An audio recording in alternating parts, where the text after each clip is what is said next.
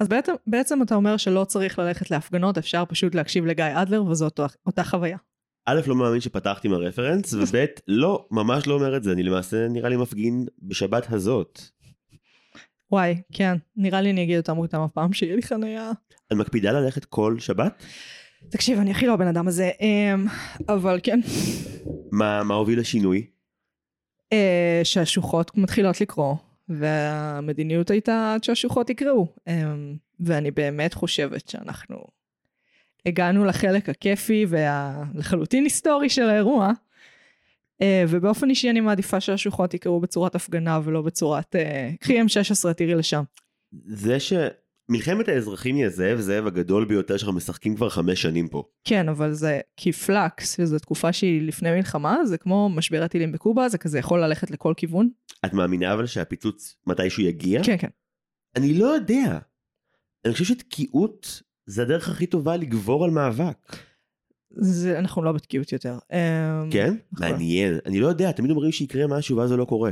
לא, זה עניין הדרגתי. אני חושבת אבל, העניין זה שזה מאבק במלחמת עולם למלחמות אזרחים, כי במידה ורוסיה כן תחליט שהיא פאק, היא הולכת על זה, אז לא תהיה לא כאן ולא בארצות הברית ולא באירופה מלחמות אזרחים, כי זה פשוט אויב משותף ממש חזק.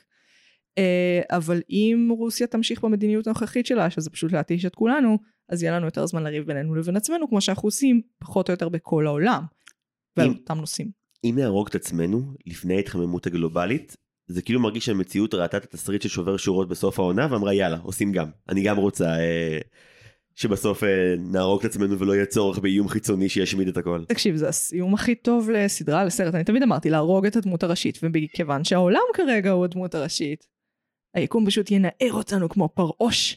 כן, שמנער פרעוש. כרגע נזכרתי שלא עורכים את הפודקאסט הזה, ובדקה השנייה ספילנו את הסוף שובר שורות. אוי ואבוי. לא, אם לא ראית את זה עד עכשיו, לך קיבינימט. אפשר לכתוב בתיאור פרק, שלום, ספוילר לשובר שורות בדקה הראשונה, תריצו לדקה החמישית או משהו?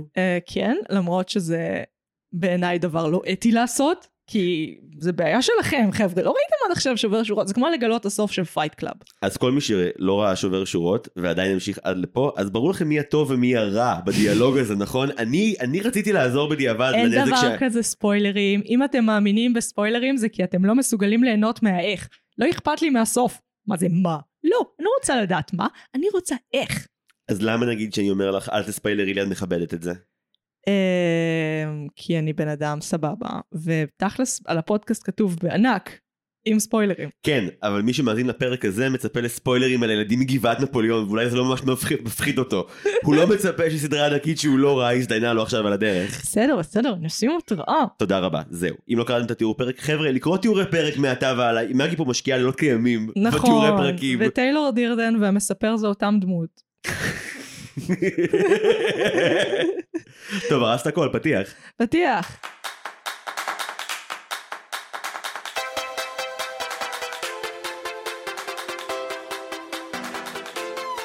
פתחנו, אני מאגי. אני זיו. נועם לא נמצאת היום, ואנחנו משם לבינץ'. ואנחנו נפגשות פעם בשבוע לדבר על סרט או סדרה בהקשרים פילוסופיים, תרבותיים, דיגיטליים, פוליטיים, אומנותיים, אמרתי, פילוסופיים, כן? הומוריסטים, משהו שאתה רוצה להוסיף? שכחת אקסבציוניסטים ופוסט-ציוניים, זה מאוד חשוב לנו פה בפודקאסט. אף אחד בהיסטוריה של העולם לא הבין מה זה אומר פוסט-ציונות והשתמש בזה, נכון? מדהים שמבין שני המושגים שהלכתי עליהם לא הלכת על אקסבציוניזם, אני עד היום מנסה להבין מה רוצים ממני מהמונח הזה. שאתה אוהב לחשוף, זה מה שזה אומר. אוי, אז הייתי כל השנים ולא ידעתי? I guess. אוקיי, בסדר גמור. תעקבו אחרינו ברשתות החברתיות, או, תלחצו על הפעמון או whatever, תשאירו ביקורות באפל, ותנו לנו 5 כוכבים, בביקורות בספוטיפיי, כי אני חד משמעית עוקבת אחרי זה, וכל פעם שיש אחד זה כזה ייי. כמו שניב גלבוע אומר, תראו שאתם אוהבים. שזה מוזר, כי הוא לא מראה שהוא אוהב שום דבר אף פעם. הוא לא כאילו הבד גאי התקופתי שלנו כרגע? אני חושב שהוא הנבל שרצינו. אבל על אוכל.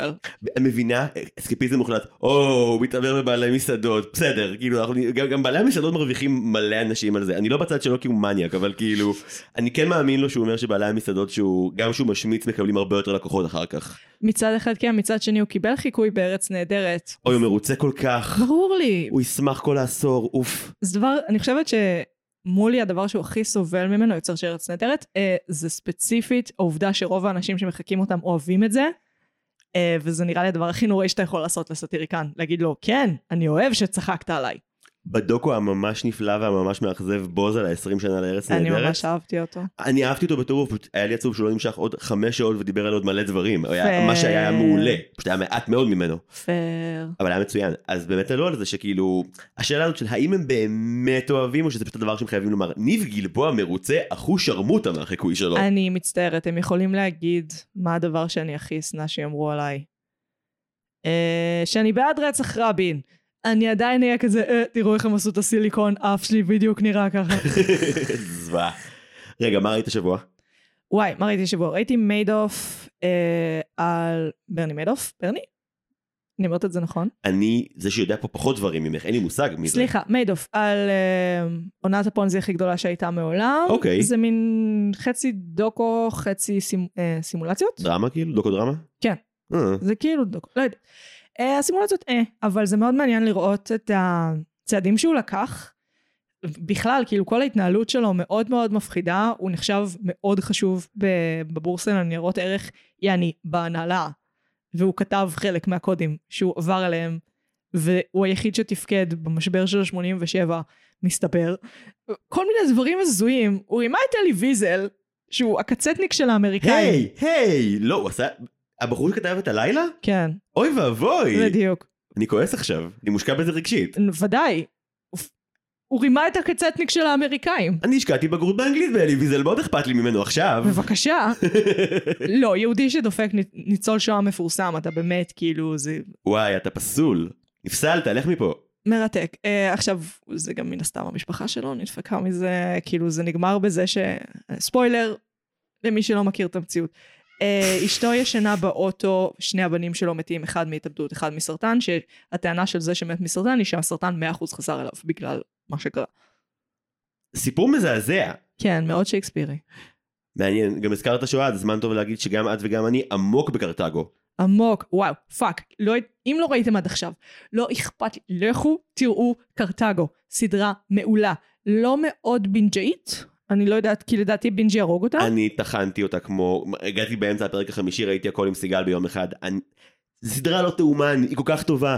קומדיה שחורה ישראלית, באמת באמת מעולה, כל דבר בטוב. התפקיד הכי טוב שרשף לוי עשה כשחקן לדעתי עד היום. נחמה? הוא נהדר שמה, אבל מבחינת הדמות הבלתי אפשרית של מפקד האצ"ל שהוא מביא, שמצליחה להיות גם קשוחה, גם נרקומנית וגם רשף לוית. אני כל כך נהנה, ובאמת... פרגנו לרשף מלא בפרק על הבורר, אבל קרטגו היא פשוט... אתה לא זוכר נכון את הפרק. לא, לא, לא. כיתרנו הרבה על דברים אחרים בבורר, אבל לרשף כקומיקאי וככותב, פרגנו המון. וקרטגו היא שיא ביצירה שלו, היא עוד שיא ביצירה שלו. אם לא ראיתם, זה ביוטיוב והיא מטורפת, אנחנו ממליצים שנינו מאוד מאוד מאוד. הנה הג'וינט, נבלתי. כן, סורי, נכנסתי פה למיני פאניקה, הג'וינט היה למדפסת. לא, זה עוד סדרה שמצוינת עם וואי, קרטגו על ג'וינטים, איזה כיף, אימאלה איזה כיף. כן, אתה ידעת שהיו את החשישניקים בתקופת הצלבנים, שזה חיל שלם שהוא פשוט מסטול מוויד? אוקיי, תמיד הייתי איפה במלחמה, אני הייתי משתבט, טוב לדעת שהיה לי מקום בצבא. נכון, כל מה שהיית צריך לעשות, להמיר את דתך לאסלאם, אבל אני כזה, הוא חשיש חינם. כן, חבר'ה, בואו לא מהר, מהי דת? בדיוק, כאילו, מהי דת? מה החשיבות של אמונה באמת? מי אני כי סבא שלי מתו בשלד? לא מעניין. כמה גמיש עולם הערכים האמוני שלי, די גמיש. די גמיש, כאילו תמורה לקצת THC בדם, ואתה כזה, מה האידיאולוגיה? אנשים מכירו את הכל בשביל הדבר הזה. רגע, אז אוקיי, את רואה את קרטגו וראית את מיידוף, מה עוד? The Circle יצאה עונה חדשה. מה זה? The Circle זה ריאליטי אמריקאי בנטפליקס, שמדבר על, כאילו מכניסים קבוצה של אנשים, כל אחד בחדר בנפרד, במין בית דירות כזה, ומתקשרים רק ברשת חברתית שנקראת The Circle. אוי. וכל שבוע הם מעיפים מישהו אחד, ומישהו חדש נכנס, וכאילו, זה מין תחרות פופולריות. אופן ההדחה, זה שבו כל אלה שלא מודחים, מקימים קבוצת וואטסאפ חדשה, בלי הבחור שהם רוצים להדיח. המעגל בלי ג'ניפר, זה ככה הודחת. פייר, וחלק מהאנשים הם קטפיש, זאת אומרת שמתחזים לאנשים אחרים, ומי שמנצח הוא מי שהכי פופולרי בסוף. חרא בלבן, את רואה את זה בשביל הטרש? כן, אבל זה הולסום מרצח. מה? זה נשמע כמו משהו מאוד לא נעים. האנשים הראשונים שהם מעיפים, באופן קבוע, זה תמיד או בחורה או בחור, לבנים ויפים. תמיד, באופן קבוע, הראשון לעוף. את מאמינה בקטע של לא לאהוב לבנים כי זה באופנה עכשיו? אני לא בומר מאזינות ומאזינים, זה לא טיעון כזה, אל תיבהלו, אני רק שואל. לא, אני מבינה מה אתה אומר, אני גם מבינה מה אתה אומר. תלוי בלובן של העניין. אוקיי, תשאיר את הבוב, אין לי בעיה. לא, כי זה כאילו, כמה אתה מודע לפריבילגיות שלך, כמה אתה מוכן לנהל שיח פתוח, האם אתה בסדר עם זה שאנחנו מתעדפים אותך כרגע קצת פחות, אבל תכלס עדיין יותר מאנשים אחרים. טוב, נכון. כאילו, כן, זה שיח מורכב. כן, גם לא לפרק הזה. אני אשאל ככה, אוקיי, רגע, אמרתי לך בחוץ, שאני עכשיו נכנסתי עם סיגל ממש חזק לאנימה, פעם שנייה בלבד בחיים האלה, ואני בן 31, אמרתי לך, תדבר על זה לפני הפרק או בפרק? אמרתי, בפרק. בוא נריב. למה נריב? אולי אנחנו בעד. אני עכשיו בעונה השלישית של Attack on Titan, מתקפת הטיטנים לצופי סדרות, ואני חושב שהיא מבוטצת בבעיות, ואני נהנה נורא. אני אגיד לך מה הבעיה. לי יש בעיה כללית עם אנימה, שאני מבחוץ כזה, זאת אומרת, אני נורא מעריכה אותה, אני נורא מבינה, יש לי הבנה אפילו די כללית בג'יבלי, ובכל כאילו המנוש הזקטנים שלה, מה זה סיילור מון, ומה ההבדל בין זה לז'אנר של Attack on the Titans, אני יודעת, אני כן יודעת להגיד, אבל אני לא מסוגלת לסבול את המניירות, זאת אומרת שכשאני צופה בזה, אני יכולה להגיד, וואי, זה סיפור ממש מעניין, כמו ב-Attack on the Titans, שיש פה סיפור ועולם בדיוני ממש מעניין, אבל כל פעם שהם מצליחים והם צועקים יתה! אני כזה איבדתם אותי. הם לא צועקים יתה אף פעם. בסדר, יש מניירות. הם גם לא ממש מנצחים אף פעם, אז כאילו זה בא ביחד עם זה. לא, את צודקת, יש לה המון, אבל אני גם לא בוגר של אנימות. כלומר, אני חדש, וזה... קודם כל, אני מאוד מסוקרן. הדבר שהכי הדהים אותי, הפער התרבותי הכי גדול בינינו לבינם שנתקלתי בו, הגישה אנטי-מונוגמיסטית לשירי פתיחה וסיום. חבר'ה, מה זה? לא ביקשתי אלבום להיטים של הסדרה, שיהיה שיר פתיחה מעולה, שיר סיום מעולה, ובוא נשאר איתם עד שאני מת או שהסדרה מתה, מה שקורה קודם. מה זה? זוכרת בתור ילדה, זה טראומטיה שהיה לך סיטקומים בערוץ הילדים, כל מיני, בגוף ראשון. עונה ראשונה, השיר מקדימה השנייה, פתאום סול ופאנק, היה מאוד יפה, אבל מה קורה? הפיג'מות. גיא מזיג, אני מעריך, אבל מה? כאילו, מה קורה? תפסיקו להחליף. שנייה, העלית את בגוף ראשון ואני איבדתי אותך, נזכרתי בתשוקה המקומית שלי לעיתונאות, באיזשהו שלב. סטודנט באדי זו סדרה שגרמה לי ובטח להרבה ילדים, בטח גם לך, פשוט ללכת לעיתון בית ספר. אני הייתי בעיתון בית ספר ובגוף ראשון אשמה בהכל. זה חד משמעית נכון, וזה קשור. סדרה מעולה. מעולה. אז מה, Attack on the Titans, אתה כן מצליח להתגבר על המניירות? Attack on Titans, תכף שאני מעצבן. אני חושב פשוט ש... הרבה זמן לא ראיתי, בוא נהיה כנים. אני לא ראיתי ציגל שמחה ככה מטלוויזיה המון זמן. כאילו בקרטגו היא מבסוטה. אתה רואה אותה דיסני, איתה דיסני וילדת דיסני. כן, ולכן יש לה פרצוף של ראיתי כבר. די. וואלה. לא, כשזה באת היה מגניב, אבל כאילו השבוע ראיתי את רוג'ר רביט, ועלה פרצוף של, אני מאוד אוהבת, אבל כבר ראיתי אותו 20 פעם, אפשר לראות משהו חדש, אז זה מורכב עם ציגל. אז Attack on Titan תפס אותה ברגע, ושאלת גם למה, והיא אמרה שמשהו במופרעות פשוט קונה, כאילו באמת דברים מאוד מוגזמים קורים וזה נורא כיף, ואני גם מאוד אוהב לנסות לשיר את היפנית הבלתי אפשרית. כן, כן, זה לוקח אותך לשם. יש משהו, אני נורא חזק בתרבות היפנית, זאת אומרת כל משהו לא אנימה ומנגה, אלא פשוט יפן. שיר הנושא של ההסקט מרמז על כך במידה מסוימת, אני חושב. ג'ימיני רב, כן, קצת, כן, אני נורא חזק, אבל זה תרבות מופרעת לגמרי. היא יוצאת אופן גם באסיה, זאת אומרת, אם אתה משווה אותה, נגיד, לקוריאות ולסין ולהודו, אין מה להשוות בכלל. רואים עליהם שהם עברו שואה גרעינית. זה אומה שרואים עליה את השואה הגרעינית. אומה שלמה בלי ילדות, שחיה את הילדות שלה כאנשים מבוגרים, כל ההתנהלות שם זה כאילו אטרוטופיה, זה כאילו משהו שהוא ליד המציאות. עם חוקים מוגדרים, אבל לא החוקים של העולם שאתה מכיר. כן, יש בזה משהו. זה כאילו לפעמים מרגיש שזה קשור ישירות לעניין של התרבות, אבל זה גם עניין של כיפוף עדין של כל מיני נורמות שלנו יש כצופים, וזה מאוד מאוד מפתיע ומרענן, ומוזר, מאוד מוזר. וגם, שזה מתחבר לנושא של הפרק שלנו היום, אני מאוד אוהב את האמיתות האכזריות שהיא מתיחה בצופיה פעם אחר פעם, על כמה קשה להגד אנשים בלי שמישהו ידפוק הכל. יס. זו דיסטופיה מאוד מוזרה. אני מאוד אוהבת את החוקים הפנימיים של העולם, אני לא חושבת שהם מעבירים את זה the best, ודומה לטולקין אגב, שכזה בונים עולם מאוד מפורט עם היגיון פנימי, מאוד מדהים, ואז אתה כזה, בואו נחשוף את החוקים הפנימיים של העולם הזה, רק שתי עונות קדימה, תישארו איתנו, תבינו בסוף. אבל זה, אני רואה את זה עכשיו בבינג', אז כאילו, התעלומה נפרסת לנגד עיניים מאוד מהר, הכל בסדר. כשרואים את זה, עונה אחת 2013, עונה שנייה 2017, אחת זין, כאילו, בהצלחה זה, גרוע כמעט כמו להיות קורא של שיר של אש ושל קרח. כן, הם מוצאים מעט מאוד, כי הם כאילו של האומנותי יותר, הם בדיוק השיר של אש וקרח, הם כאילו האנימה שלה ביוקר. כן, ולכן אולי גם זה כיף, כי אני נהנה מהפסון אלק של זה. תנסה Death Note? יש לי כמה כזה שאמרו לי, תקשיב, נחמד שתור את השטות הזאת, כשאתה מסיים תגיע אז אמרו לי Death Note, אמרו לי Full Metal Alchemist Brotherhood לראות, אוקיי. ואמרו לי שאם יש לי ביצים, אז קאובוי ביבופ ישנה את העולם ב-180 מעלות. או שם לא הגעתי, נשמע, אוקיי, מעניין. אני חושבת שDeath Note הוא הכי, כאילו, דלת כניסה טובה לז'אנר. מעניין. כן, רק השתי עונות הראשונות. כמה יש? אני מפחד לשמוע כמה פרקים יש. המון. אבל הם לא רק קצרים, הם איזה רבע שעה. קוש לך אותם. טוב, בסדר. שנעשה את זה? כן, נעשה את זה. אוקיי, טוב. אז על מה אנחנו מדברים היום? על הסדרה הכי טובה שנעשתה בישראל אי פעם. שהיא? הילדים מגבעת נפוליאון! מעניין אם מצאתי טריילר. אם לא יודעת, אז אני חותכת פשוט עכשיו.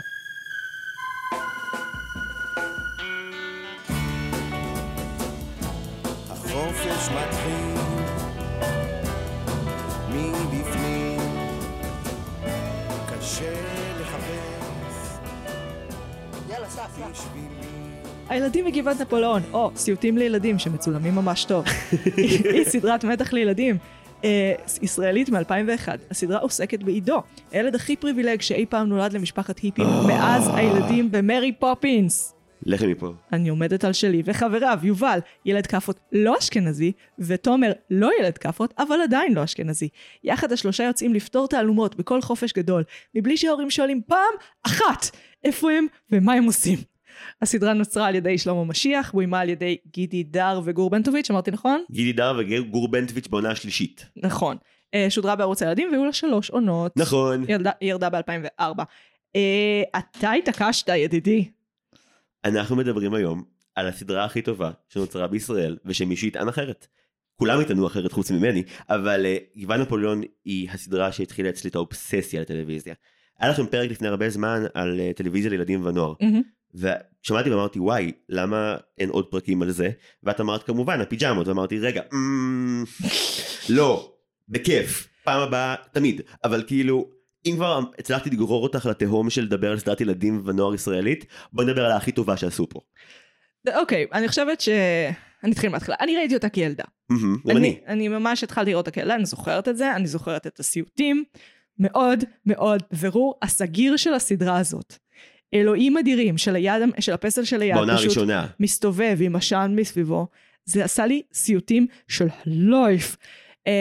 ועכשיו כשחזרתי לזה, הבנתי למה, זה לא סדרה לילדים. פאנפקט זריז, לפני שאני עונה לטענה המורכבת שלך, הם שינו אותו. במקור, מסך שחור. מישהו אמר, בוא נשים את הפסל ואת כל הפתיח מטושטש. וזה באמת קריפי, את צודקת. האם זו סדרה לילדים? לא, זו הכי סדרה לילדים. כי במקור, תחשבי על כל סרטי הדיסני שגדלת עליהם, אוקיי? אנחנו לא עושים פרק דיסני פורמציה עדיין, אני מבטיח. אבל תחשבי על כל סרטי הדיסני שאת גדלת עליהם. כן. הטובים, אלה שאת זוכרת, אלה שיש לך היום קרדיט אקסטרה עליהם, כנראה עשו לך איזושהי טראומה ואז פיצו עליה. כי סרט שמשאיר בך איזושהי סריטה, איזשהו משהו כזה, אני חושב שאתה נותן הרבה יותר קרדיט כמבוגר אם אתה מעריך את מה שהוא ניסה לעשות לך. הם דיברו, עזוב את הסגיר, אוקיי? כל הסדרה מתעסקת ברצח, שוד, הימורים, בעיות כלכליות. לאורך כל 3 עונות, להורים יש בעיות כלכליות רציניות. רגע, תפרידי מהר. רצח, שוד, פשע, ז'אנר. שימי שנייה בצד, נחזור לזה. סבבה. זו סדרה שמכניסה למסך של ילדים, דרך סיפורי הרפתקאות ומתח ואקשן, את כל מה שלא אומרים להם על המשפחה. נכון, אבל הקו עלילה, אני אתן דוגמה שלדעתי ממצא את הכל. יש שם קו עלילה, נדמה לי בעונה השנייה, שהאימא של יונטו מרקין, עידו, כן, שהיא מנחה סדנאות רוחניות, האבא צייר לא עובד כזה. סליחה, אני מתקן, משווקת סדנאות רוחניות. שווקת סדנאות רוחניות. היא לא מנחה, היא רק מוכרת. ובמקום שהיא אמורה לערוך את הסדנות, היה פיגוע. יס. והיא מופסדת בסכומים של 10,000 שקלים, וחייבת כסף לדוד של חבר של הבן שלה, בסכומים מטורפים, בזמן שהיא באמצע שיפוץ בבית, ככה שהיא חייבת כסף גם לשיפוצניק. השיפוץ נעצר. מישהו בא להרים פטיש, ואז אומרים לא, ואז שוברים קיר, ואז אומרים טוב, הולכים. היי, אני מאגי. המאגי הבן אדם מבוגר, עוד שנייה בת 30, קורא דברים. אני לא בת 10 יותר, ואני נשבעת לך, זה הדבר הכי מלחיץ שראיתי בחיים שלי. בחיים שלי. מה זה החרא הזה? זה נרטיב מעורר חרדות ברמות הכי גבוהות שאני יכולה לחשוב עליהן. זה כל כך ריאליסטי, בקטע כל כך רע. עוד שנייה יזרקו אותה מהדירת עמידר שלהם. מה קורה? המציאות הישראלית תמיד היא מכשול ואויב עבור הפרוטגוניסטים של גבעת נפוליאון. בכל עונה, אירוע כלשהו שקורה בין איזה אירוע פיקטיבי או אמיתי, משבש להם את כל החיים, ואת רואה שגם לאף אחד לא אכפת מהם. כאילו הם עכשיו הסתבכו עם השיבוץ הזה, כי בעיה ביטחונית, מה הקשר בכלל לטפל בכם? בעונה הראשונה, אירוע טרגי שבו מאבטח נורא, הכל מסתחרר מהסדרה הזאת, גם פלילים מוצגים בסדרה, מצד אחד כזה משהו גדול, ויד נעלמה שאנחנו לא מצליחים להבין אותה כילדים וכמבוגרים. אין סוף בשום עונה. זה לא שאין סוף, זה שהנבל האמיתי אף פעם לא נתפס. זה מתודה של הסדרה. זה מתודה שלילד, לא לתת לו קטרזיס, זה מאוד קיצוני. האם הילד לא קיבל קטרזיס? הילד לא קיבל קטרזיס. הילד קיבל קטרזיס בעלילה של הדמויות שלו, ולא בעלילת הפשע, תמיד. זה בעיה. אני חושב שזה בעיה בעונה השנייה, וזאת לא בעיה בעונה הראשונה. בעונה השלישית זה חד משמעית בעיה. בעונה השלישית גור בנטוויץ' לוקח בשתי ידיים את ההזדמנות להשתולל עם ז'אנר, זה עונה שמבחינת... זה עדיין אותה תסריטאי, זה שלמה משיח. כן, אבל שלמה משיח דיבר עם הבמאי שלו, והם בנו ביחד איזשהו חזון ויזואלי ועלילתי, כן. שהוא מאוד שונה. מאוד טריפי, כל העונות הן נורא טריפיות. לא, השלישית טריפית במפורש, כי גור בנטוויץ' מגיע אחרי הכוכב הכחול ומשהו טוטלי. האיש עשה סרטי סמים, ואז עונה שלישית שסדרה בערוץ הילדים. אני כל כך אוהב את הסדרה הזאת. זה פסיכי, לגמרי. העונה השלישית גם, אגב, את מרגישה כצופה, גם כילדה, הרגשת שמשהו אוף. לא בקטע של לא טוב, בקטע של עושים עליי ניסויים. כן, כן, העלילה עם הפסנתרן, ופתאום פשיעה בינלאומית יותר, ומשהו פחות לוקלי. סליחה. נחי מהשיר שלנו, הוא הפסנתרן הרוסי העובד של ההודעה השלישית. וזה נשמע כאן אני צוחק, אני אומר את זה בהערכה ובהערצה גלויה לסדרה, אז גם השיר שלנו קרתה אחר כך, חשוב להגיד. וגם לא מראים את הפרצוף שלו עד איזה פרק 5. הם משחקים ומסתורים פה ממש טוב. הם עושים עבודה ממש טוב. הסגיר של עונה 1 הפחיד אותך, הידיים בשחור לבן שמנגדות רחמנינוב לא הפחיד אותך בעונה 3. כבר התרגלתי עם הילדה יד המסתובבת, העשן, אני אפילו זוכרת את הזווית שהעשן הלך, היה כל כך כאילו... חשוב להבהיר לקהל שהחליט לשמוע למרות שהוא לא ראה, ואתם תראו, אתם תראו על סמים, ואני ממליצה. כמי שצפה בתור ילד בלי סמים, וכמבוגר גם בלי... זה עובד בכל... לא, זה... כי אני לא חושבת... אני חושבת שצריך לעשות תוכן למבוגרים, ולהתפשר על זה שילדים יראו אותו בסדר, כי זה מה שילדים עושים. אם היו משווקים ועורכים את גבעת נפוליאון אחרת, דאז, ושמים אותה בפריים טיים. זה לא היה Stranger Things של המבוגרים? ברור שזה היה, לדעתי. יש שם טון מאוד מלנכולי, ריאליסטי, דפוק הזה. זה הזכיר לי, אתה מכיר את הסרט באז? כן. כן, נורא. הוא התיישן זוועה. הוא התיישן זוועה מצד אחד, ויש שם הקטע שהם כאילו ישנים בזולה ומזיינים, והם ל-13 או משהו. משהו מאוד קידס סטייל. וכאילו השינה שלהם בזולה בכל העונות של הילדים מגבעת נפוליאון הטריפה לי את המוח. רגע, הם כמעט אף פעם לא ישנים בזולה. הם ישנים בזולה כל עונה 3. נכון. חצי מעונה 2 וקצת בעונה 1. בעונה 1 הם דווקא ה-night out שלהם הרי ירושלים. לא חשוב, אבל כן, נכון. גם, אבל זה קריפ אותך כי אחת מה יקרה מבחינה מינית? לא, כי הם ילדים, וההורים שלהם הם כזה אומרים כזה, כן, תעבור לגור פשוט בזולה. רגע, אז בואו נעשה הפרדה. עונה אחת... אני יודעת, כי ניסיתי, זה לא עבד. עונה אחת לא עושה את זה. בעונה אחת ההורים מסתרים על הילדים כל הזמן. כן, הם בני 12. הם בני 12, ההורים של לידו מאוד מאוד מאוד חרדים עליו. אז למה זה עובר מעון לעוף? אני חושב שזה שילוב של שני דברים. שחיקה של סדרתיות שבה כבר בעונות 2 ו3 ריאליזם פחות מעניין את היוצרים, שזה טבעי אך באמת... זה ריאליזם, אבל ריאליזם לתקופה אחרת. זה לא ריאליזם ל-2000. לא, אני חושב אבל שגם... מה שנגיד בעונה השלישית מאפשר כבר לתת כמה בדיחות שהן כאילו רמיזות מאוד עדינות למין ושמקללים אחד את השני. אלק מאוד עדינות. אלק מאוד... סצנות שלמות מתרחשות במפגש זיונים בחוף הים לזוגות נשואים. יש שם רומן בין בחורה בת 23 לצחי גרד שנראית כמו צחי גרד כבר אז, שהיא יושבת עליו עם חולצה פתוחה ואז כזה מתקשרים אליו במשהו שהוא צריך לעזוב וזה קליר לי שמפריעים לו לזיין. כן, אבל הם אף פעם איכשהו לא מתייחסים לקונספט הזה באופן מפורש. אבל זה קליר לזיונים. כן, אבל אני חושב שגבעת נפוליאון, המגבלה אחת שמחינת ערוץ הילדים היא לא עברה, זה מגבלת המין. בעיניים שלנו זה הכי רדיקלי שהם יכלו. סליחה, הרומן של אבא של עידו וצמרת קרני. שהוא לא באמת רומן. וואטאבר. מה הוא חושב? הוא בגד עם אבא שלה, אבא שלו בגד באמא שלו על זה שהוא החזיק את היד לצמרת קרני? לא, אני חושב שהוא מבין מצוין, אבל לא אומרים את המילים. והם נפגשים במקום זיונים הזה. אז מזמוזים זה מילה שנוצרה עוד בימי קוד הייס כדי לומר זיונים בצורה שמותר לומר אותה. הם לא אמרו מזמוזים, זה בדיוק העניין. אבל הם לא אומרים זיונים. הם לא אומרים זיונים, אבל הם מתייחסים לזיונים. זה כמו החבר'ה הטובים מהבחינה הזאת. לא, החבר'ה הטובים מתחילה בפרק הראשון שלה עם אונס. זה יחס מאוד שונה למין בין הסדרות. מאוד שונה. מצחיק, ראיתי אותם בערך באותן שנים. החבר'ה הטובים בפרק הראשון שלה זה סייד, אבל כאילו, זה היה חוויה. כן, קיצונית. היה רק פרומואים. כן. אף אחד לא אמר, אגב, תחשבי, ערוץ הילדים. כן. פרק הפתיחה של חבר'ה טובים הוא פרק כפול, 50 דקות. כן. ורובו עוסק בניסיון אונס. כן. הייתי בן 9, נראה לי שראיתי. יש שם קו עלילה שלם שמאור מתחרפן כי נטע גרטי נותנת לו אקסטזי. בטח, פרקי הטריפ. את רואה? הנה, סדרה שצילקה לי את החיים בתור ילד, אני נותן לה את כל הקרדיט כמבוגר. אבל היא לא נועדה לילדים. החבר'ה הטובים נועדה לבני נוער, זה לא משודרה יותר מאוחר. נכון, יותר מאוחר בשפת ערוץ הילדים, 6:30 בערב, ילדים עיריים, רואים את זה, מה קרה לכם? לא, דעתי זה היה 8, אני זוכרת כזה בזמן החדשות. יום שישי, 6 בערב, הבכורה של החבר'ה הטובים, לא יצא לי בחיים בראש, כי זה היה טראומטי.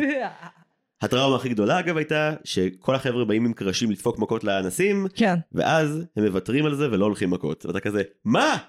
תנו בהם, אתם נורמלים. אתה שם לב לקו המשותף של שתי הסדרות האלה שהוא מאוד מובהק בעיניי? עוני. יס. עוני. הם מתייחסים לבני נוער ולילדים שחיים בסיטואציה של עוני. אגב, בגבעת נפוליאון, for the life of me, לא הצלחתי להבין איזה עיר הם נמצאים, אני חושבת דרום תל אביב. מה, משוגעת? מאגי? איפה? גבעת נפוליאון זה ברמת גן. זה ברמת גן? בוודאי. אז למה הם עוברים לנווה צדק? איך הוא מצליח להגיע לשאר החבר'ה אם הוא בנווה צדק עכשיו? אני חושב שיש קונספט מבריק, הוא נקרא אוטובוס. ולא רואים אוטובוס אף פעם בסדרה. קודם כל, סוף עונה אחת שעידו הולך, רואים את כל האוטובוסים בכביש, זה סתם כנכנון מוזר, זה לא פרט חשוב בכלל. אבל לא, אני אגיד ברצינות, שאני חושב שמהעונה השנייה באמת שזה עניין, שבמרכאות תירוץ של עילת השיפוץ והמשבר הכלכלי, מאפשרת הסבר מאוד הגיוני, ללמה ההורים של עידו לא חדים עליו, כמו שבעונה אחת, אמא של יובל לא חדה על זה שהבן שלה פאקינג חוקר את הרצח של המעצר של אבא שלו בעצמו, כי היא מוטרדת עד אימה ממה עושים. הסדרה נורא אוהבת להראות איך מבוגרים דרך המציאות הכלכלית הקשה של ישראל לא יכולים תמיד להיות על הילדים שלהם, לא כי הם הורים לא טובים, אלא באמת כי מציבים להם אפס ברירות. כן, אבל הם מראים דברים שהם שייכים יותר לצד המחוספס והעני של החיים, כאילו בסופו של דבר נגיד, אני חוזרת לחבר'ה הטובים, אני חושבת זאת השוואה טובה, שמה שתי דמויות שעברות לגור ביחד, כאשר אחת מהן היא בשנות ה-20 לחייה, והשנייה עוד בתיכון. נטשה וגולן. כן. כן, נכון. ואף אחד לא אומר על זה כלום. יותר מזה, האמא שלה באה לבקר אותה ולתת להם סירים אין שיט. דברים שהם לא קוראים בצהלה או whatever. נכון. זה לא הגיוני. בעיניי אבל זה פשוט מופלא שהסדרות האלה דיברו על עוני עם ילדים. אני אשווה לעוד סדרה שאני חושבת שבעיניי השוואה יותר סבירה לילדים מגבעת נפוליאון, בית משותף. הסדרה השנייה הכי טובה לילדים אי פעם, כן. הסדרה הכי טובה לילדים אי פעם, אדוני. אני ממש סבבה עם כל המחנה שלך, ואני חושב שהם אנשים טובים, ועם טעם טוב בטלוויזיה. יש שם פרק שזה באמת, ברוכים הבאים להם כל הטראומות שלי. שלג כחול, מן הסתם. פרק על פיגוע. כן, כן, ברור. פרק מאוד מאוד קשוח, שבו אחד הילדים אחותו נוסעת לדולפינריום, לא ברור מה קורה איתה לאורך כל הלילה, הוא שומע על הפיגוע, הוא מנסה להתקשר אליו, ובסוף פרק מסתבר שהיא מתה, בלי להגיד שהיא מתה. תקשיבו. אני הייתי ילדה בתקופה של הפיגועים, אוקיי? אי אפשר, אפילו להיום אי אפשר להשוות את זה, זה פחד קיומי מטורף ופרנויה מטורפת, שאני מבינה למה צריך לגשר לילדים. אני מבינה. אבל למה כל כך טוב? למה כל כך הדבר עצמו? אבל צריכים להעמיד פה איזשהו הבדל, כי הוא משמעותי. שלג כחול של בית משותף הוא פרק שעוסק בטראומה, הוא לא פרק שמנסה לנחם, יש בו את הקו עלילה היפה עם ההתאהבות שלו שאמורה ומצליחה לרכך את זה מעט מאוד. אבל זה פרק שעוסק בטראומה והוא פרק עצוב וטרגי. אני אפילו זוכרת איך אחותו הייתה לבושה, כי יש דיון שלם על זה, כאילו כשהם מחפשים את הגופה שלה. השמלה שלנו, כן, זה עניין. אבל להבדיל אלף אלפי הבדלות, הם יצירות, זה כמו להשוות בין במבי למלך האריות. תשבי בין שלג כחול לעונה הראשונה של גבעת נפוליאון. יצירה אחת מביאה שיאים רגשיים גם מאוד מתגמלים לעומת הקשים שבהם, ויצירה אחת היא בעיקר טראומטית. אז את לא תחזרי לראות שלג כחול 20 פעם שוב ושוב בתור מבוגרת, כי זה יהיה מאוד כואב וקשה, זה עשוי מצוין. אני אעשה את זה פעם אחת בדיוק. עשיתי את זה לפני שנה ביום הזיכרון וזה היה מדהים. עשיתי את זה לפני 5 שנים וזה היה מאוד מאוד, עשה לי קשוח, אני ממש... אני זוכרת את הטראומות, עזוב שכבן אדם מבוגר באמת נחשפתי, ראיתי פיגועים, אוקיי? אבל כילדה אני זוכרת ממש את הפרנויה הזאת, שמכל חלון הולך להציץ מחבל ולראות בנו. וזה נורא העיר את זה בי, וזה לא היה, זה היה מנחם באופן שאגדות עם גרמניות הן מנחמות, אוקיי? כאילו, כן, אבל למה כל כך פשוט הדבר עצמו? בוא נגשר קצת. גורם מרכזי לזה שמאוד קל להסביר את זה דרכו, גם ציון רובין הבמאי של בית משותף, גם גידי דר וגור בנטוויץ', כל האנשים האלה למדו קולנוע, בין אם זה באוניברסיטת תל אביב או בשפיגל או במקום אחר, וכשהם מגיעים לסדרות האלה, הם יוצרים יחסית צעירים, רעבים, ושמאוד עמלו עד כה קולנוע למבוגרים. אבל הם מספיק קרובים בגיל כדי לזכור עכשיו להיות ילדים. בדיוק, לכן זה מושלם, כי זה מכאיב כמו שזה באמת מכאיב, ולא מצועצע או סינתטי. מה שמוצאים מהדעת בסדרות ילדים מסוימות היום, זה שהאולפניות היא כל כך חזקה, שאם זה אמור להיות עכשיו בועט או מכאיב, התחושה שהכל עשוי מפלסטיק מאוד מעיבה על האמינות או על הרגע, שאני מודע לכך שאני כבר לא ילד, ולכן אני מגיב לזה אחרת. אבל גם עכשיו שהשמינייה נראית לי מיושנת מאוד, עדיין יש במהלכים הילדתיים שאני מתפעל מאוד מכמה שהם היו עשויים היטב. אם אנחנו מדברים על דידקטיות, בואו נדבר רגע על שקשוקה. לא ראיתי. יש שם נושאים אולטרה קשים, כמו פליטים ודברים כאלה, וצבע אור, דברים קשוחים. אבל זה כן מורגש באופן יותר מונגש לילדים, ומצד שני לא מתעלם מהאיכס. יפה. אבל זה כן אולפני מאוד. שוב, אני לא אצא נגד כל סדרה שמתרחשת באולפן, אבוי לי ואבוי לקריירה שעוד אין לי. אבל אני כן אגיד שגבעת נפוליאון היא דוגמה מאוד מאוד מצוינת, לסדרה שכולה מצולמת בחוץ, במקומות אמיתיים, שרובם באמת זה מין כזה מוניומנטים קריפים בגוש דן, שאף אחד לא שם עליו את האצבע עד עכשיו. כן. אבל אני חושב שוב שהקריפיות היא הדבר שרוב האנשים זוכרים, אבל היא הצבע ולא המהות של הסדרה בכלל. אני אוכיח לך. מה הקטע עם המטה-טקסטואליות על ילדים שחקנים בסדרה? החל מאיפה? עונה שנייה. כל העונה של האולפן? כן, יש שם עידו ממש הולך... סליחה, זה נשמע כאילו, לא עונה שמצולמת באולפן, עונה שמתרחשת ליטרלי באולפן הרצליה פשוט. כן. עידו ממש הולך לאודישן על להיות ילד שחקן, והוא דופק את זה לגמרי, ונרמז שהאודישן שהוא הולך להביא לסדרה הזאת, סדרת מתח לילדים. אוי, זה ממש, אבל בקטנה, נו. וואלה, בקטנה, כל עונה 3, הדמות של אור, הדמות של הילדה זמרת, שאימא שלה דוחפת אותה לתהילה, למרות שהיא לא רוצה. אני מבקש, קוראים לה אוס. אור היא אור ב... אורי נדלר היא אור במשהו אחר, ופה היא אוס. לא, איך קוראים לסדרה הזאת? של החגים, נו. בארבעה בעקבות החג. ארבעה בעקבות החג. כן! שם היום. פעם אחרת. כן. כן, זה שתי עונות שונות שמתייחסות למה זה להיות ילד שחקן. אני חשבתי שזה מקום אחר מאוד. אני חשבתי שכל העלילה של אוס עוסקת כהמשך לעלילות האחרות שעוסקות בקושי כלכלי בסדרה הזאת. העלילה של אוס באה להראות לך אימא שבניגוד לדמויות האחרות בסדרה ש-struggling to make a living, תולה את כל יהבה בבת שלה. אני לא חושב גם שכאילו, האופן שבו אוס ספק מוסללת, ספק רוצה את זה, והדיון בזה, אני חושב שהוא דווקא בא להגיד לא משהו על ילדים שחקנים, אלא שוב, על עוד נדבך שולי, כן יותר תעשייתי אולי, אבל עדיין שעוסק במה זה קושי כלכלי. אני מבינה מה אתה אומר, ואני חוזרת גם לעובדה שזה בעונה השנייה עם הדמות של עידו. אבא שלו הוא צייר. אני לא יודע אם אתה יודע, במקרה, השם של יונדו מרקין מגיע מהפס העל. אבל רגע, אוקיי, אני מכן נחרצות ואגיד ככה, אפשר להסתכל על הפלייברס כמה שאת רוצה, אבל אמרת קודם משהו על העונה השנייה שבעיניי כבר אמר את הכל.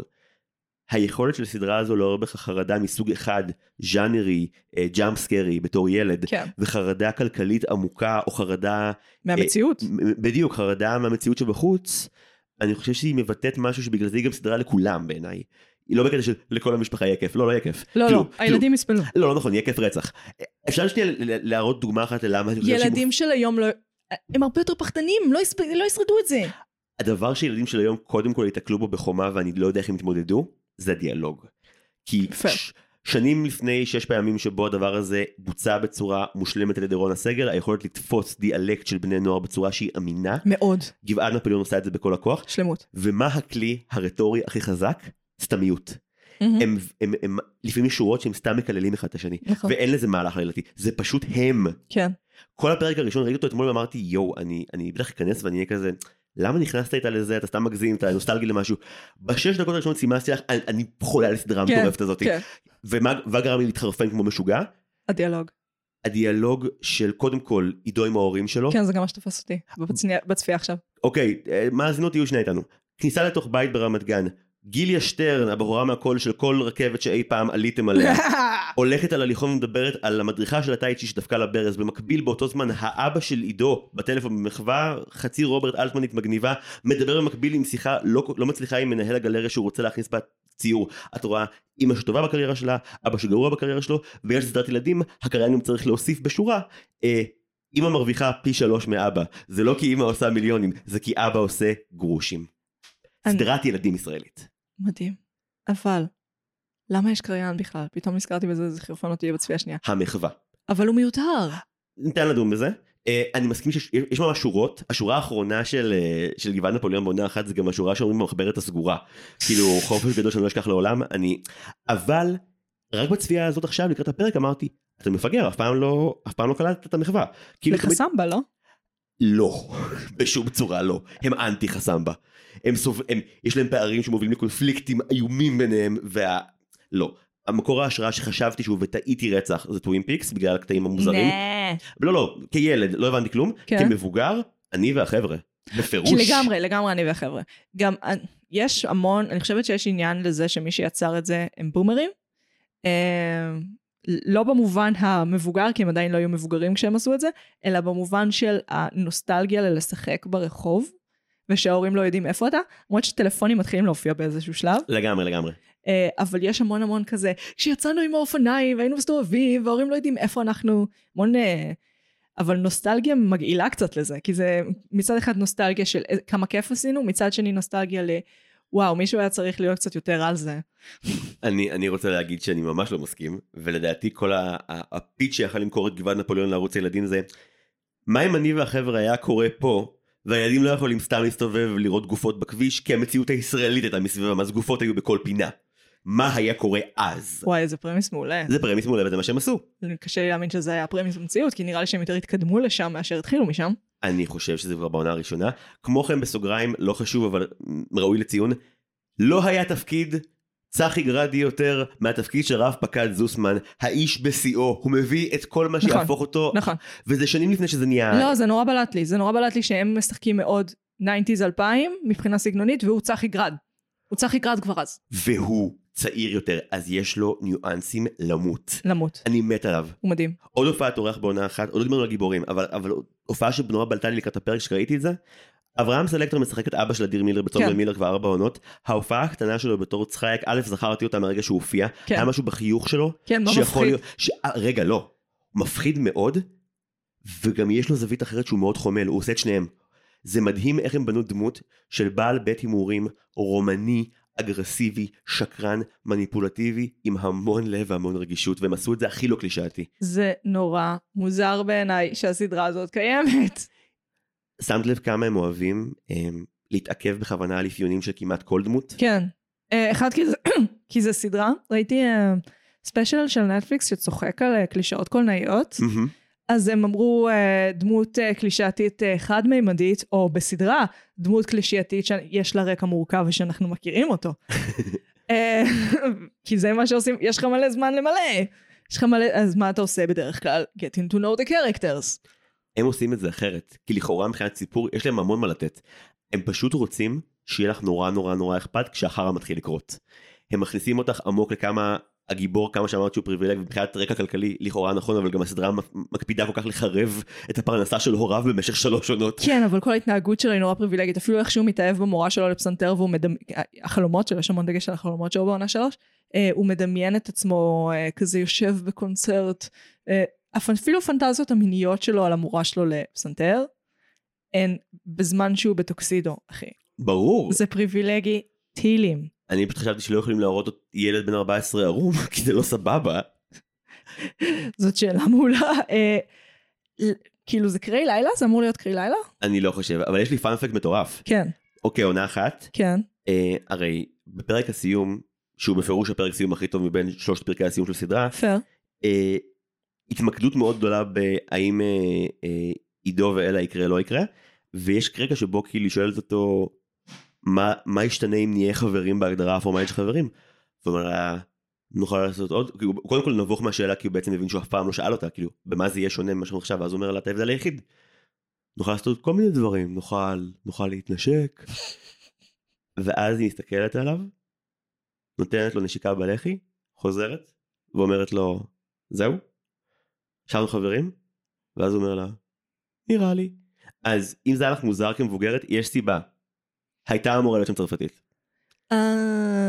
פשוט, אוקיי, כשבונים את סדר ימי הצילום של הפקה, מאוד חשוב שסצנות מהסוג הזה, אם אפשר, לא ביום הראשון. שיהיו בסוף, וזה כמובן היה ביום הראשון או השני, אבל ממש בהתחלה. איזה שגיאה. קראתי איזה רעיון שבו סיפרו שיונתן מרקין ואנס גן כהן, זה היה או הסצנה הראשונה או השנייה שהם צילמו ביחד. אוי, לא. וקראתי כזה... שלא זוכרים בשלמה משיח, או גידי דר, או אפילו יונדה מרקין עצמו, אמר מין כזה, מאוד ביקשנו שירדו מזה, ובסוף הסכימו שתהיה נשיקה רגילה. כמובן שבתור ילד בן 12, מה שעבר לי בראש זה, ביקשנו? כן, אתה ביקשת לא להתנשק עם הבחורה הממש מקסימה. לא, חיים, לא, כאילו עכשיו היו תוקים אותך בחדר עם עוד בחורה, בבקשה, תתנשקו. בגיל 11? לא! לא, זה מביך מדי, אתה צריך להכיר את הבן אדם. אף פעם לא הייתי בסיטואציה, יכול להיות שבאמת כאילו... אפילו בסטוצים אנשים משתכרים, כשהם מבוגרים. נראה לי שמה שאני שמעתי היה כזה משחק אמת החובה, שכזה הבקבוק יצא עליה, והוא כזה, לא, אני אצילי מדי, אני לא אתנשק עם האישה הזאת. אבל משחק אמת החובה הוא מתרחש בסוף המסיבה, או הגרסה של ילדים שקוראים בסוף הלילה. אם זה היה בסוף הצילומים, יכול להיות שגם היינו מרגישים הבנה ללמה... הסצנת אמורה להיות, עכשיו עם חברי. זה אמור, כן, גם ילדים יש סיבה שאתה לא מצלם איתם רוחבי, אתה מעדיף לצלם כרונולוגי, בדיוק מהסיבות האלה. מה שכן, אני חושב שזה שאין שם צרפתית, זה דבר נהדר. כן. אני לא, א', כי אני מאוד בעד לא להכריח ילדים לאחר צריך להתנשק. כן, זה דפוק. אבל לצד זה, בצד הדיון המאוד ענף שסטרנג'ר טינג 2 פתחה על זה, אני חושב ספציפית כאן, ששוב הרגע הזה שבו היא נותנת לו נשיקה כאן על הלכי ואומרת לו, הנה התנשקנו. כן, זה מאוד יפה. וזה שמר שוב, על עיקרון הסתמיות המבורך של הסדרה הזאת. הדברים הגדולים לפעמים לא נפטרים, או פשוט נתקעים על אמירות שוליות, וזה לא יומרה, זה איזשהו זיהוי ניואנס של החיים שקורה. של החוויית ילדות. של החוויית ילדות. של כאילו דברים פשוט או נעלמים או מתפוגגים, הם לא, אתה לא, אין לך את הקטרזיס המופלא והמהמם הזה. קטרזיס יכול להיות לסיפור הזה אולי הגיע מהצד. נכון. אני אגב רוצה להרים מאוד לסיפור האהבה של תומר ושלי, שהוא סיפור האהבה הטוב ביותר של הסדרה, וגם האמין ביותר לדעתי. אני מסכימה, החפצה שהם עשו לשלי לאורך הסדרה, הקרינג'ה לי את התחת כבן אדם מבוגר. את לא טועה. היא לובשת שם כלום, היא בחולצת בטן, גופיית בטן, סטש חזיית ביקיני, ושורטס מאוד קצרים. פותח סוגריים מניסיון להציל את היוצרים. זה לא היה סגנון לבוש קיים באותה תקופה? זה היה הבודי פן שהיה על הדמות, קצת מוכיח שזה לא קשור לזה. הבאדי פן? היה באדי פן. את מראה לי ציור מאוד מפורט שהמאזינים לא שומעים. הבאדי פן זה כשמעבירים את המצלמה באיטיות לאורך הגוף. מייל גייז. מייל גייז. סקרו אותה. מייל גייז. כי אני יש קטע עם זה שמה. אני מאמין, וזה באמת טיעון הגנה רפה, ואני מראש אומר שהוא רפה, הילדים כן חולמים על הילדות האלה כל הזמן. זה כן יעשה לחכות את הלך המים. הסדרה לא ממש חוקרת, באמת... ברור לי מה זה צריך להביע, אבל זה תמיד שם, וזה תמיד מרמז על החפצה. תמיד. ואני אסכים איתך שזה תמיד כזה, שני צעדים יותר ממה שהיה נחוץ. לא, רואים אותה מתכופפת. אני אומר, אוקיי, 5 צעדים יותר ממה שהיה נחוץ. עם שורץ. גם... היא בת 14. קודם כל אני חושב שמבחינה גילאית לא, אבל אני לא שוב, אני לא, על זה אין לי טיעון, בעיקר כי גם אני חושב שנטע אטיאס עושה עבודה מאוד מאוד מאוד יפה וכריזמטית, ואין צורך. אין צורך. אתה יכול להיות לבושה לגמרי, ועדיין היינו כזה, מי זאת הילדה היפה הזאת? אני גם חושב שמה שתומר נורא מוצא בה, מעבר לקווים משותפים, זה עדתית, זה באמת שיש מישהי, שוואלה, היא מצד אחד לא פחות פייטרית ממנו, מצד שני, היא לא משתמשת ערב תריבית על המראה שלה. היא לא משתמשת בנשיות שלה כדי להשיג דברים, פשוט חזקה בהמון מצבים. כן, אני חושבת אבל, אחד, יש לו תחושה, לתומר יש תחושה קבועה של קורבניות, הוא מין, יסלחו לי כולם, ארס, עם תחושה קבועה של דופקים אותי. האם האם תומר הוא במרכאות ארס, או האם תומר מתחיל את הסדרה בתור קלישאה של ארס, ואז מתגלה כהרבה הרבה יותר ממה שהסטיגמה אומרת? הכובע שעומד לו על חצי הפדחת ומקופל פנימה, כן, הוא ארס. לא. זה קודים של התקופה, אחי. הוא הרבה יותר עמוק ורגיש ממה שהבחור שהמתארת היה אמור להפגין כלפי דמויות כמו עידו ויובל. אני לא מקבל את זה, אני חושבת שהמציאות היא כזאת, המציאות היא יותר מורכבת. כן, לארסים יש חברים חנונים, ולפעמים הם הארס היחיד בקבוצה שלהם. לא, לא. אבל למה נכנסנו לבור הזה? בקצר, מהחוויה שלי את היסודי שלי, החבר'ה שתויגו בתור הארסים, זה המקום של הרגש פשוט אף פעם לא נגלה שמה. תומר זה דמות שמפוצצת ונשמה מהרגע שהיא על המסך. אוקיי. קצת יותר מהחוויה שלי. החוויה שלי בבית ספר הייתה דומה לשלך, אבל החוויה שלי בפנימיה הייתה אחרת. אמנם הארסים שפגשתי היו ארסים הרבה יותר קיצוניים, אנשים כאילו שהגיעו לפנימיה בצו בית משפט, ולאו דווקא בגלל ההורים שלהם, והחוויה הייתה שביום הם דופקים לי מכות, ובלילה הם דופקים לי על הדלת ורוצים לדבר. וואלה. כן. זה אותם אנשים אגב. אוקיי, זה מתחבר הרבה יותר. לי אף פעם לא... לא, לא היה לי אף פעם באמת חבר. למה בלילה? כי בלילה אף אחד לא רואה אותם, וזה באמת היה לדבר, זה לא היה רומנטי או מיני בשום צורה, זה באמת היה רוצים לדבר איתי על ההורים שלהם, ועל הבחורה שהם אוהבים בה, והם יודעים כאילו שאני בן אדם אינטליגנטי, אז אפשר לדבר איתי. וכן לי חברים, אז אין לי להלשין. וואי, אני יעזור.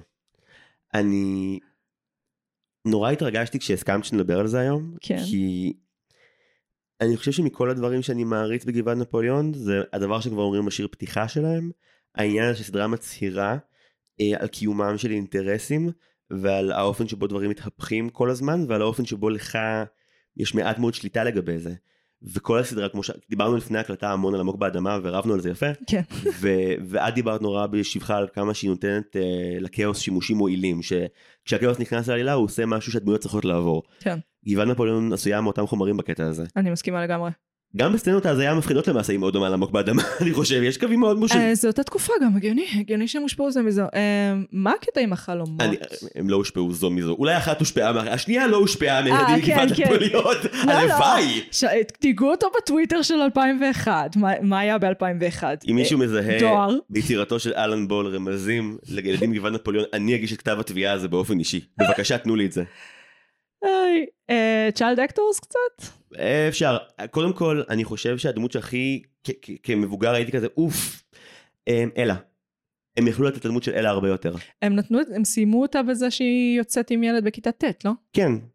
אני אפילו זוכרת השוט, למרות שלא ראיתי את זה ב-re-watch. כי אני זוכרת ממש טוב את העונה הראשונה, אז עשיתי re-watch רק לשנייה והשלישית. האמת שזה נורא מצחיק. ראיתי את העונה הראשונה מהר לקראת היום, וכאילו מין נורא בלט לי שספציפית את השוט של אלה, הם גנבו ביום צילום של סצנה אחרת, כי זה היה אותו האוטפיט בדיוק, והייתי כזה... אוי, גדול. חבר'ה, זה לא כמה חודשים אחר כך, זה 2 פרקים קודם, אבל זה כבר רק אני. וגם כי ראיתי את זה 200 פעם. ואתה רואה דברים כמו יוצר. כשראיתי את זה עכשיו, היה לי כזה, הם קצת יותר מראים אותה כמו שבאמת אני חשבתי שבנות מתנהגות בגיל הזה, ששוב, יש לזה הצדקה כזה סדרת פוינט אוף יו, אבל מין הדמות צריכה לקבל יותר. בדיוק. וגם מגיעה קצת יותר. אבל זה תמיד ההצדקה שאנחנו נותנים, זה סדרת פוינט אוף יו, כל דבר הוא פוינט אוף יו. יכלו לתת לאלה עלילות משלה, תודה רבה, אני מסכים. כן, אין סיבה, אני חושב שהם קצת יותר ישתכללו עם זה בהמשך, לא יודעת אם הם עוברים מבחן בגדל, אבל... בעונה השנייה, אמנם יש לך את שלי, אבל גם יש לך דנה, שהיא שוב עוד אלה, כאילו, הכיוון ההפוך של המצב החברתי, אבל... מסכנה הילדה הזאת, היא נראית מדוקת the entire time. היא ליהוק נהדר. היא נראית פשוט עצובה כל הזמן. אם תחשבי על גבעת נפוליאון בתור החבורה של פועדוב, דנה היא איור, וזה מקסים. למה היא ככה? היא בת של תפורן. והיא דלוקה עליו. למה היא בת של תפורן? אני מת עליה. איפה השחקנית הזאת? היא הייתה מקסימה ממש. אתה לא שמת לב שכמעט כל מי ששיחק בסדרה הזאת כילדים, גם כמבוגרים, נעלם. כללת ילדים מגבעת נפוליאון ממש. גידי דר, הבמאי של עונות 1 ו-2, החזיר את דרור זיו, השחקן של תומר, לתפקיד מאוד קטן בדאוס. וואלה. דאוס הייתה מאוד מהפכנית. רציתי עוד מלא ממנו. הוא כזה שחקן טוב בעיניי. לא יודע איך הוא מבוגר, כי לא ראיתי עושה תפקידים כמבוגר. לא, שחקן מדהים. הוא מעולה.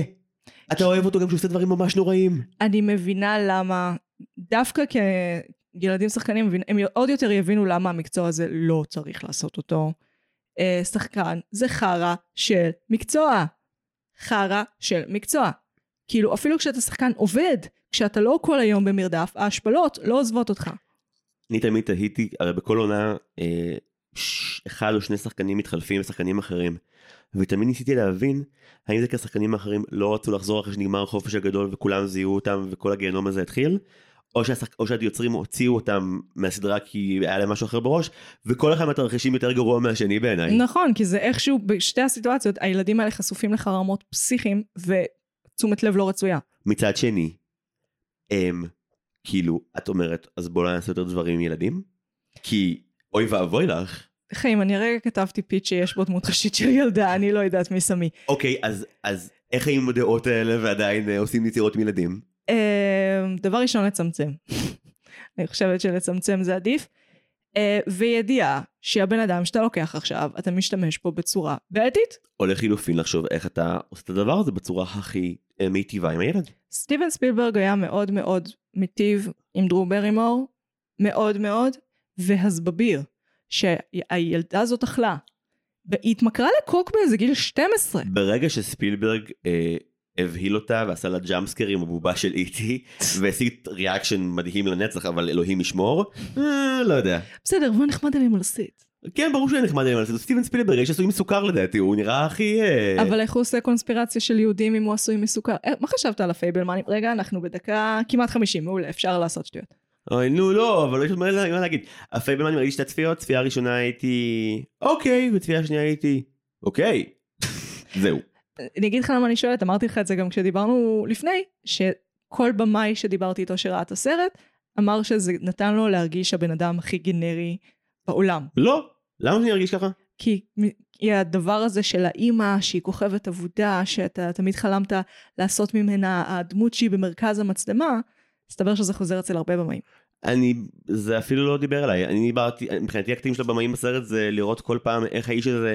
בחדשנות ויצרנות מעוררי קנאה והערצה ושנאה, מצליח להמציא אפקטים מיוחדים לבדו, ולבנות סרטים ולערב את כל הסביבה שלו בזה. זה ראית את הסרט שעושה כילד? לא. ראיתי איזה פעם, זה סרט ביוגרף, דוקו עליו, whatever. אז הראו את הסרט שהוא עושה כילד, והוא עשה ספיישל אפקטס מגניב מאוד, הוא שם מין קרשים קטנים מתחת לחול, והוא אמר לשחקנים שלו שכשהם רצים לקפוץ על החלק הקדמי של הקרש, ואז הם יפחול מאחורה, וזה נראה כמו יריות. הוא גאון, אין לי כוח. כילד. הבעיה היא שזה לא בדיוק בעיה. הסרט לא השקיע אותי פנימה פשוט. אולי כי באמת, כל מה ששקעתי בפייבלמנים ואהבתי אותו ממש, זה הקטעים מגבעת נפוליאונים שלו, זה דינמיקות של בני נוער, זה תסביכים של משפחה, אבל... דווקא אם אתה משווה באופן בלתי נסלח כנראה מצדי בין הפייבלמנים לגבעת נפוליאון, אז הצרות של ההורים בגבעת נפוליאון סופר רילייטבול, כן. בעוד שבפייבלמנים תמיד כזה, אוף, ה-50s היו חרה. כן, תדברו אבל... כבר. מעניין, כי אני בילדים בגבעת נפוליאון הייתי כזה, אוף, ה-90s היו חרה. שמישהו שאל את הילד לאן הוא הולך. אם אני אראה עוד סרט או סדרה אחת ואני אראה אלפים שבהם העניין המרכזי קורה, כי למישהו יש בעיה תקשורת עם מישהו אחר והוא לא... אבל זה החיים. אבל יש עוד סוגים של קונפליקטים, ודי כבר. פייר. דמויות שלא לדבר על הבעיות שלהם, נשבר הזין. מצד אחד, מצד שני אתה כזה, אז איך אני עושה סאבטקסט אם הן פשוט אומרות את הבעיות שלהן? הן מדברות את הסאבטקסט, זה נחשב חטא מאוד קדום ואסור בדרמה. זה לא לדבר את הסאבטקסט אם הם אומרים משהו שגם את ואני היינו אומרים.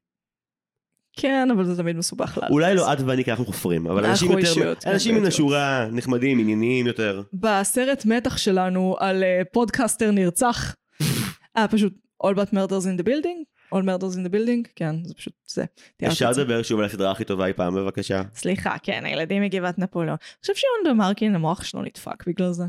אני לא יודע שום דבר על יונתן מרקין האדם, אני מכיר רק את עידו מגבעת נפוליאון, באמת, לא חקרתי אף פעם את ה... לא היה הרבה חוץ מכזה פנאי פלוס בתקופה שזה יצא, כן. באינטרנט אין לך כמעט כלום. כתבתי בשנה א' באוניברסיטה, בתרגיל בטלוויזיה, עבודה סמינריונית על רפרט קטנצ'יק על העונה הראשונה, כן. ספציפית על מערכת היחסים בין סצנות ההזיה והחלומות, לסצנות ההזיה והחלומות אחרים אייקונים בטלוויזיה האמריקאית, וקיבלתי ציון סבבה, אבל קיבלתי גם הערה של שים לב שמה שציינת כמקורות השראה גם יכולים פשוט להיות פלגיאט, והייתי כזה רגע, אל תאשים לסדרה שאני הכי אוהב איזושהי גנבה דברים. אחד, אני לא מאמינה שיש דבר כזה גנבה שהיא אינה אומאז' או משהו, אינו גנבה, אז כאילו I don't give a fuck, אני לא בן אדם להתווכח איתו על זה. זה לא נראה לי פלגיאט, זה נראה לי ציטוטים. אני חושב שיש בעונה הראשונה סצנה בפרק השביעי או השמיני, לידו יש חלומות בעיקר בעונות 1 ו-3, קצת בשתיים סביב הציור שאבא שלו מצייר, אבל בעונה אחת זה בעיקר סביב התעלומה של פסל כף היד שנעלם. למה הסיפור הזה? למה הם בחרו פסל מפחיד? למה הפסל מפחיד? אותי הפסל אף פעם לא הפחיד, הפחיד אותי שאבא שלי יובל במעצר. את מבינה? והמאבטח שמת שנייה אחרי זה, והפחית צבע דם. המאבטח מת רגע לפני סיום העונה, וזה רגע, זה ה-all is lost שלהם, וזה הסיבה שצחק מדווח, יש סיבה לכל דבר בעונה הראשונה. באחרות אני כבר אגונן פחות. בסדר, אז הם קנו את סיפור של רוברט מקי, הבנתי. לא, הם באמת השקיעו את מלוא יהבם, בלבנות קודם כל דמויות מורכבות ואמיתיות, ואז לאירוע מציאותי ששייך לז'אנר הזה, לחרבש אותם. סצנת החלום שכתבתי על העבודה, היא רגע השיא של כל החלומות בסדרה, שזה חלום בין משהו כמו 3-4 דקות, שבו הגיבור מתעורר בכיתה שלו, ער לתמונה המצמררת שבה אבא שלו, שהוא צייר, מגיע עם דלי צבע אדום, הוא מתחיל לצבוע את המורה לנגד הכיתה, ואז הילד שואל שאלה שנלקוחה מהשיר שלהם, שהוא שואל למה, ועונים לו ככה, ואז פתאום המון דמויות בסדרה של ברגיל לא בוגשות אף פעם אל תדעונות לו ככה, כולל כובע קטן שבתוכו כל השוטרים של הסדרה נמצאים ומדברים איתו גם. אבא שלו צובע אותה, ואז הבחורה שהוא אוהב והחבר שלו מתחתנים לנגד עיניו כשאבא שלו מחתן אותם ביחד עם המורה הצבועה, וכולם צורכים הרי את מקודשת לי, והמורה הצבועה צורחת מקודשת כשהפרצוף של הצבוע באדום, וזה קליר לי דם. זה לא יכול להיות יותר מדם, אי פעם. וסבבה שזה מצדיק אחר כך את פתרון התעלומה וזה רמז מטרים. בולשיט. הם פשוט רצו לעשות את זה כמו שצריך. הם רצו להפחיד לילדים תחת עם הסצנה הזאת. אמא, הפחדת אותי. כאילו, ועברתי כמה דברים בחיים שלי. סדרה מדהימה. אימאלה. לא, זה לא לילדים, אני מצטערת. ילד, רגע, מה, כשמופס המת. כן. זה לא היה משהו משמעותי בהתבגרות שלך? הם גנבו את זה מהמלט, ושמעתי שמופס המת לפני שראיתי את הסרט, אז לא. אבל כשאבא של המלט מת, זה לא עושה לך את זה, כי אתה לא רואה את זה, אבל פה ממש מראים לך את זה יפה. אני הייתי משווה דווקא לכל העולם במה. הסדרה של ערוץ הילדים? כן. וואי, זה אחת מאלה שפספסתי, אבל אמרו לי שהיא טירוף. למה אתה חושב... ילדת התיאטרון ראתה כל העולם במה, ברור. לא, הפוך, ראתה כל העולם במה, ושנים אחרי זה נהייתה בקטע של תיאטרון, אבל זה חד משמעית קשור. יש שם הפרק שהם עושים את רומא ויוליה, גרסה הכי מצונזרת האפשרית של רומא ויוליה, ואני זוכרת את זה כטראומה נוראית. כי מה קרה? המוות של הסוף? הם מתים בסוף. עכשיו, מה שהם עשו זה שהם נתנו לילדה מספרת, שהיא בדרך כלל מסתובבת שם, פשוט לשבת על כיסא ולספר את רוב הסיפור, וממש קטעים קטנים, אז מרומא ויוליה הם מראים. הם לא מראים את כל הפקטה הפשיט, אבל המוות עדיין שם. וזה היה טראומטי. אני חושבת שזה הכי קרוב למלך האריות.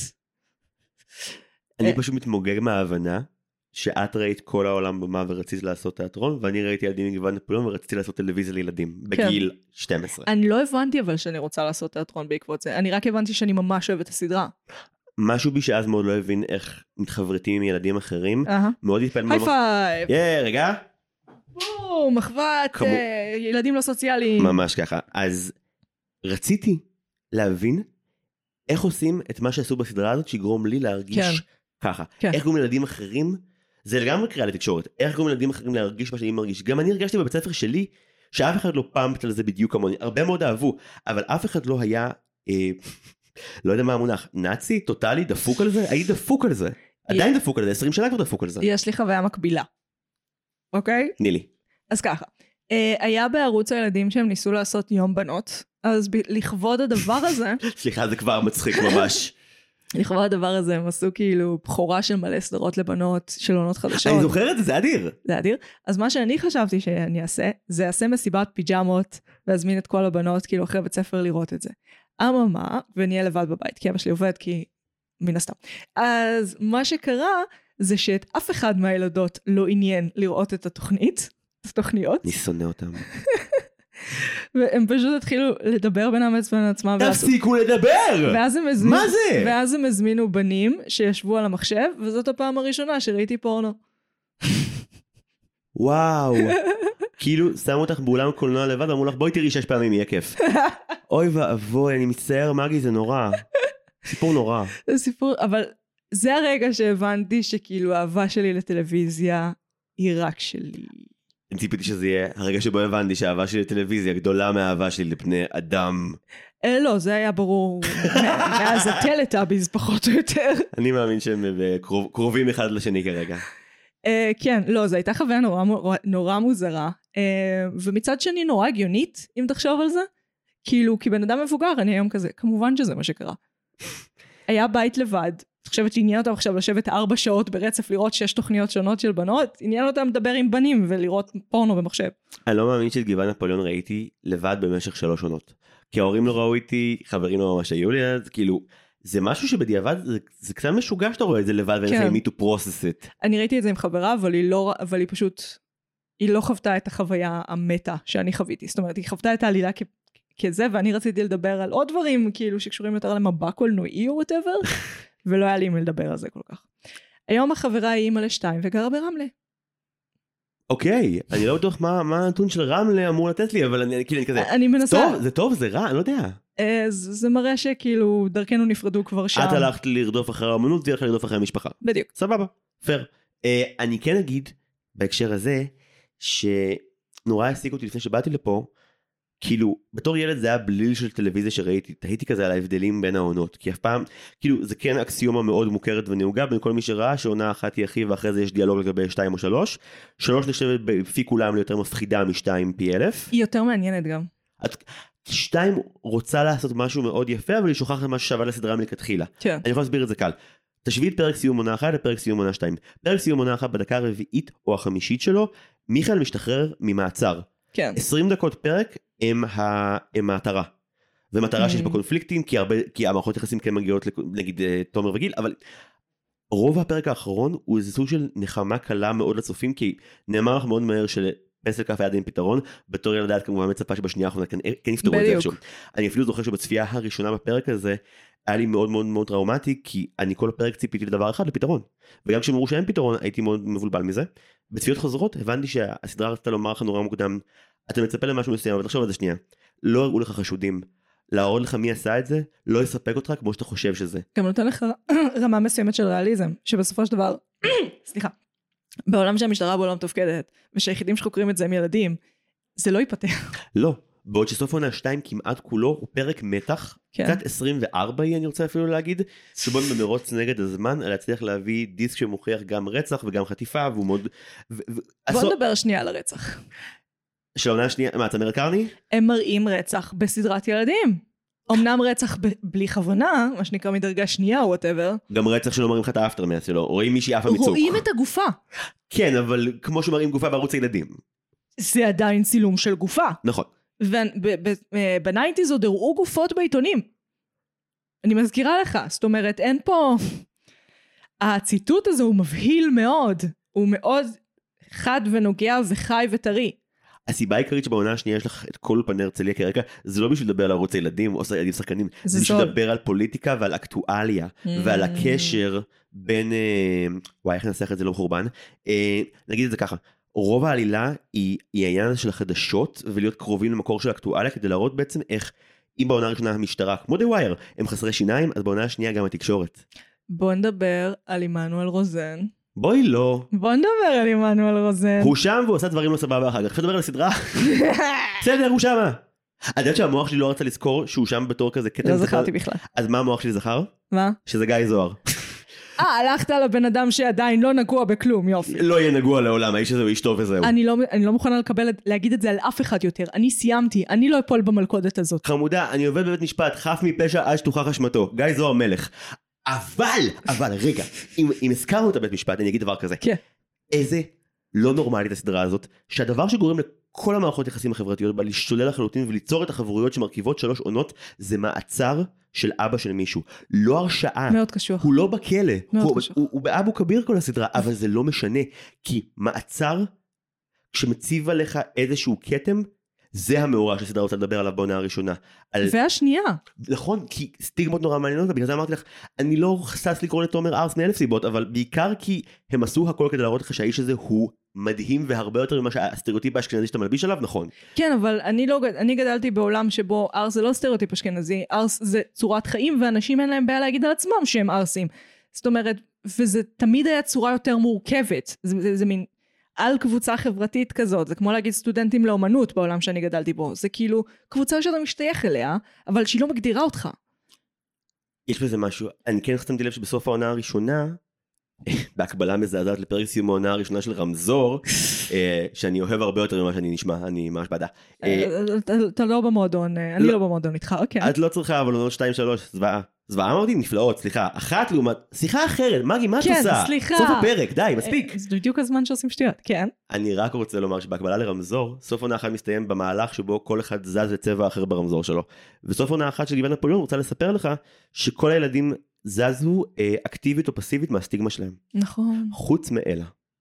את אלה הם דחפו יותר עמוק לסטיגמה של הבחורה היפה שיוצאת עם גדולים. מצד שני, אני לא בקיא בשום צורה בפסיכולוגיה של אף אחד מהבחורות שלמדו איתי שיצאו עם חיילים בכיתה י"א, ואין לי מושג מה קורה שם בפנים. שזה בדיוק העניין, כי אני חושבת שגברים לומדים להבין בחורות. זאת אומרת, eventually, כשהם לומדים להבין מה קורה, אני מקווה ש-eventually, הם לומדים להבין מה קורה בתוך המוח הנשי, זה המוח הנשי. זאת אומרת, בנים שהם ילדים, הם אף פעם לא ישלימו את הפער הזה, אלא אם כן תהיה להם בת. הם אף פעם לא ישלימו את הפער הזה של מה קורה במוח של ילדה. הסדרה עושה שירות נאמן למה קורה במוח של ילדה? חד משמעית, לא. אני שואל אותך בתור הילדה שהפכה לאישה שפה. עשיתי מה שעשיתי תמיד כילדה, הזדהיתי עם הבנים. זו סדרה שגם ממש מעודדת אותך, כי הבנים שלה, נניח את כל הצדקות לאהוב אותם בהתחלה, לפני שכל ה... אני כזה, אלא, לא חשבתי שאני כזה שוללת גם את עצמי בתוך הקבוצה הזאת, אני הזדהיתי פשוט עם הבן. אגב, אלא לא הייתה איכס, כי הדרך שבה היא נכנסה לחבורה היא הדרך הכי בנית שאפשר לעשות, אלא עבדה עליהם בצורה מעוררת הערצה בעונה הראשונה, ואני בטוח שהכותבים אמרו, ששלמה משיח אמר, אין ספק שזה הופכת לילדה מגניבה ולא סטריאוטיפית, וזה נכון במידה, אבל כאילו זה יותר מזה, אלא הייתה ילדה יפה של הכיתה, ועד בחופש הגדול הזה היא עשתה הרפתקאות עם החנונים שעושים מעשים קיצוניים, ובסוף הסדרה היא חוזרת לתלם למסלול החברתי שנועד לה. כי החופש הגדול הוא אקס-טריטוריה. והיא לא חוזרת אליהם. כי ככה זה, החופש הגדול הוא באמת אקס-טריטוריה, קוראים בדברים שלא קוראים בשנה. שלי גם נשארת, כי שלי בשלב יותר מבוגר של להיות בת נוער, ואני חושב שהאופן שבו העונה שלהם מסתיימת, וזה שוב שתומר תמיד הולך לבקר אותה באשקלון כל פעם שיש לו כסף. כל פעם שיש לו כסף. איזה שורה. ואז בתחילת העונה השנייה, היא אומרת... השלישית. השלישית, הם רבים על למה אתה לא בא לבקר אותי, ואני כזה, אבל ביססנו לפני השנייה שהוא כן בא לבקר אותי. נכון, אבל זה בדיוק הפער בין לדעת שאין לו את הכסף, אבל לרצות שהוא יעשה משהו יותר גדול כדי להגיע, כי זה אמור להיות חשוב. התסכול והשחיקה של המערכת יחסים שהיא כבר לא התחלה וירח דבש. הוא אמור ללכת מרמת גן לאשקלון ברגל? אני לא אומר שהיא אומרת משהו הגיוני, אני אומר שהיא מתגעגעת אליו, היא עצובה. שוב, זה ניואנסים יפים, זה נפש הסדרה נורא לוקחת בחשבון, שעברה שנה מאז הקשר שלהם התחיל, ועכשיו הם כבר אשכרה רבים הרבה. יש לי נושא אחד לפני סיום שחשוב לי לציין. תני את זה. הסדרה מדגימה גסלייטינג. לצופיה או לדמויותיה? לצופיה, איך נראה גסלייטינג? שלי בעונה השלישית נחטפת, ומשמיעים לה מוזיקה קלאסית, ואז משחררים אותה. עכשיו, לאורך כמה וכמה פרקים, היא מנסה לשכנע אנשים אחרים של לא רק שקרה, שזה קרה, שזה ביג דיל. כי הם כל הזמן אומרים לה, זה לא ביג דיל. זה היה קרוב אגרסיבית מאוד, להאשמת קורבן, לגסלייטינג, לדברים שהם כאילו מאוד מתקדמים, וזה ממש הראה את המנגנון הזה. זאת אומרת, קשה לי להאמין שזה בלי כוונה. אני חושב שאחרי הערות, או מחשבות עצמיות שלהם על העניין של הדמויות הנשיות בסדרה שהן כאילו בחבורה, ושלי כבר הייתה אחת שנשארת איתנו כבר עונה שנייה רצוף, שזה הכי הרבה שבחורה הגיעה בסדרה הזאת. כן, ממש כמו אסקימו לימון. אבל נותנים לה הרבה יותר, בניגוד לאסקימו לימון, נותנים לה הרבה יותר עם מה לעבוד, וגם נותנים לה עלילה משל עצמה. אם אלה לא קיבלה אף פעם פלוטליין, שלי קיבלה. שלי קיבלה עם כי הוא קורבני, וזה כבר שלב הבא לדבר על... הייתי אומר יותר טראומטי מאשר קורבני, אבל כן, בסדר. יש עוד מה לעבור, אבל יחסית לתקופה זה מאוד מתקדם. כן, אמרת את הנושא האחרון, אז נדחוף ב10 שניות ולא אחפור לך, רק על זה שעוד משהו בעונה השלישית ששווה להזכיר במידה, זה שהעונה השלישית, אם צריך להאשים במרכאות עונה אחת במטה, זה השלישית, כי דבר נורא יפה שקורה, זה שכל הדמויות באיזשהו אופן, הופכות לאמנים לא מובנים, או כן. לאמנים מאוכזבים. כן. וזה נורא מצחיק שזה העונה האחרונה, ואז ביטלו אותה. אבל, או סיימו אותה, אני לא יודע, לא הצהירו דברים כאלה פעם בארץ אז. לך תדע. אבל אני חושב שהאופן שבו, הסדרה מנסה לנחם מרחוק את הדמויות, בכך ש... אולי אבל הדיסק של המוזיקה, של כל ההורים המבוגרים והשבורים של גבעת נפוליאון, הצליח בברית המועצות. לפחות אולי יעשת האמנות, אולי הטוב שהם רוצים שיקרה להם, יקרה למישהו במקום אחר, וזו נחמה פה אותך קיימת. לשם האמנות. דירוג עונות שלך מהר מהכי פחות להכי יותר? וזה יהיה ההיפרדות שלנו? נשבע, את כבר מת על אופי פה. מהבית של עצמך. לא מת על אופי פה, זה עניין של יש פורמט, אתה צריך להתזמד לפורמט. זו התשובה שלי להכל, אבל זה באמת הסיבה, אני באמת רוצה להתזמד לפורמט. אוקיי, אני חושבת שהעונה הראשונה הכי טובה, העונה השלישית השנייה הכי טובה, והשנייה השלישית הכי טובה. רגע, לא, אתה מבלבל, עוד פעם, מה? ראשונה, שלישית, שנייה. זה גם הדירוג שלי, אני חושש. כן. אני חושבת שהעונה עם הפסנתרן היא מעולה, underrated מאוד. הכי למבוגרים מכל העונות של הסדרה, הכי מראה מוות מכל העונות של הסדרה. המון מוות. מוות ומין. שעידו מפנטז על טינקרבל, ואפשר לומר הרבה דברים שלא נאמר, כי זה סוף הפרק, כן. זה בהחלט מסובך ומיני ואפל, ואכן העונה השלישית היא בדרכה הסרוטה מצוינת, וגם בפירוש העונה הכי סטלנית של הסדרה, לגמרי. אלוהים, אתם סתכלו זו נורא. אז, אני הייתי מאגי? אני הייתי זיו, לא נפרדנו מדברים. זה נפרדנו, אמרתי, זה הפרידה. זו הייתה הפרידה? זו הייתה הפרידה. אני פשוט אוהב את הסדרה הזאת. תודה שהאזנתם. תודה מאגי. בכיף זיו. שלום.